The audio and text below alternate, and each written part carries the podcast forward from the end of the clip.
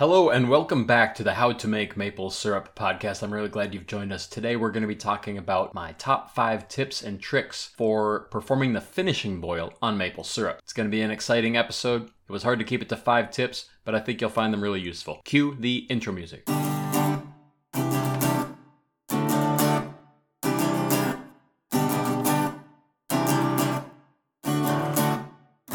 Okay, so probably the trickiest part about making maple syrup is the finishing boil. That's the last step before you put the syrup actually in the bottles. And it's not because it's necessarily complicated, but because it's hard to determine when your syrup is actually done. And also, it's probably the easiest part to screw up. But we're gonna make sure that doesn't happen. So, in today's episode, I wanna talk about my top five tips for performing the finishing boil on maple syrup.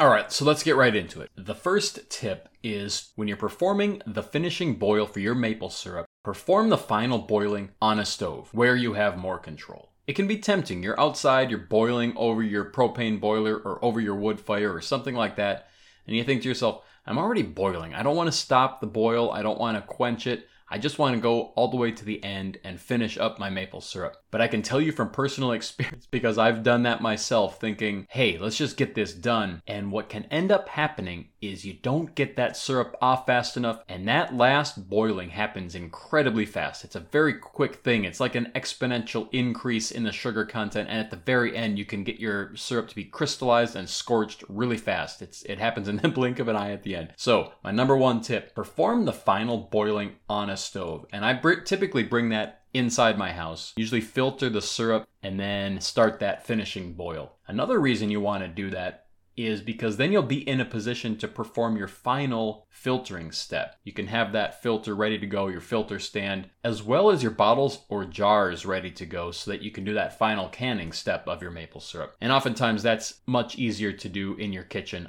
on a stove. All right, my next tip, tip number two get a good quality candy thermometer. A candy thermometer can be a really quick gauge to help you ascertain how close you are to actually being done boiling. Towards the end, things, as I mentioned, can get really fast. Things can happen very quickly. So it's really nice just to have a gauge that's always in there, it's always reading, it's giving you a reading on what your syrup is. It's nice to get a thermometer with a longer stem and a clip, maybe, that will clip to the side of your boiling pot so that it's always giving you readings. A couple of other things to consider. It can get pretty steamy. You're boiling off water after all, so it gets kind of steamy. Sometimes it can be hard to read these thermometers. In that case, it might be nice to have a digital thermometer where you can just press the button and read off the digital reading of the temperature on a larger screen. In that case, it could be helpful to have that longer stem on that thermometer so the bottom of that is submerged in your syrup and the top is a little bit further away where there's less steam or there's less heat and it's easier to read that dial. I hope you're enjoying this podcast as much as I'm enjoying recording it. I think it's really fun. And I think it's really fun getting feedback from people who have found some benefit from it. I recently heard from a listener, Joy, who was looking forward to trying something she'd heard about on the show. So, Joy, if you're listening to this podcast, rock on and thanks for the feedback. Good luck this sugaring season. And now to you, intelligent and good natured listener.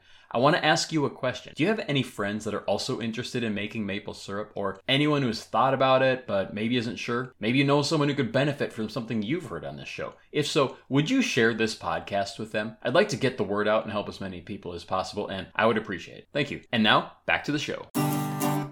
Okay, it's time for tip number three. Tip number three is this Know at what temperature water boils at your altitude and barometric pressure. So, this is kind of a stretch goal. A lot of us don't actually do this, but you can get yourself into a little bit of a fix if you're not sure or if you have wildly different atmospheric conditions from standard temperature and pressure. So here's what I'd recommend. The next time you're boiling hard boiled eggs or boiling some water for something else, maybe you're making macaroni and cheese, pull out your thermometer and just measure the temperature. Get a reading of the temperature that water boils at at your region and then just know that maple syrup boils at 7 degrees Fahrenheit hotter than this, or actually it's closer to 7.1 degrees hotter, but 7 is probably close enough. Usually around 219 degrees Fahrenheit. So if you know what the temperature is of water boiling in your region, add 7 to that and that gives you a good idea of what maple syrup should boil at. And then that goes to the previous step with your thermometer, being able to easily and quickly gauge when you're getting really close to being done with your maple syrup. And that leads to tip number four. Tip number four this is probably the thing that revolutionized maple syrup making for me the most, and that is use a refractometer to know when your maple syrup is actually done.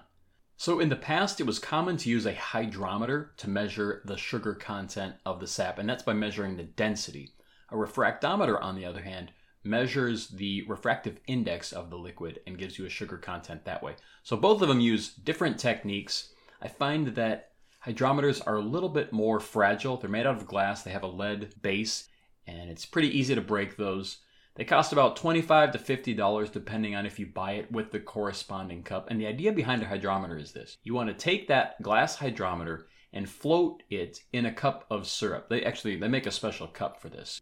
You fill that cup with syrup, then you put the hydrometer in there, and then you read off the level of the syrup, how far it goes up the hydrometer, and read off what the sugar content is, and then you know if you need to keep boiling or not. One downside hydrometers are sensitive to temperature. That means that it needs to be calibrated for the temperature that your syrup is. And they can be a little bit inaccurate if you drop it in too fast because the syrup can coat the sides of the glass and then it won't sit quite right in the syrup. So, what is a refractometer? It's a small device, it looks like a kaleidoscope. Mine costs less than $25. What you do is you take about three to five drops of syrup using a medicine dropper and drip that onto the viewing slide.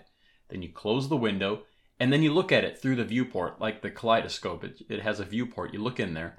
The top half is blue and the bottom half is white. And the line between the blue and the white is where you read off the sugar content of your syrup. Now, on a refractometer, they're also dependent on temperature, the temperature of the syrup. But since you're only measuring three to five drops, they cool down to room temperature within about 15 seconds or so. So you can actually watch the sugar content line stabilize when you're looking in the viewport.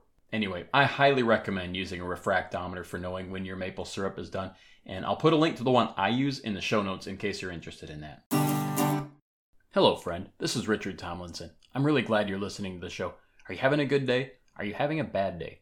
Whether you're having a great day or a bad day, a great week, bad week, Maybe this isn't your year. I don't know what life is like for you right now, but I think you are a great person, and I am really glad that you exist. You are important to me. Thanks for listening. And now, back to the show. Tip number five. And this one's important for that final filtering for getting that crystal clear maple syrup. But when you are done boiling, let the sap cool to 180 degrees Fahrenheit before your final filtering. We talked about this a lot in episodes 5 and episodes 10. Episode 5 is how to perfect the finishing boil, and episode 10 is how to achieve crystal clear maple syrup. So check back on those episodes if you want more details on this. But letting that syrup cool to 180 degrees Fahrenheit before your final filtering step will help to reduce the amount of sugar sand that you end up with in your final syrup. The thing about sugar sand is that it's a natural precipitate that keeps forming in the syrup anytime the temperature is above 180 degrees Fahrenheit. Below that temperature, the sugar sand production is significantly reduced. Now, you still want to filter the syrup when it's as hot as possible, so try to filter it as soon as it hits that 180 degrees Fahrenheit so that it goes through the filter faster. But by doing that filtering at a temperature of 180 degrees Fahrenheit or less, you're going to reduce the amount of sugar sand that you end up with in your final product. So that's my tip number five. What did you think of these tips? I hope you found them helpful. Do you have any great tips for performing the finishing boil on maple syrup? What do you think? Send me your feedback at howtomakemaplesyrup at gmail.com.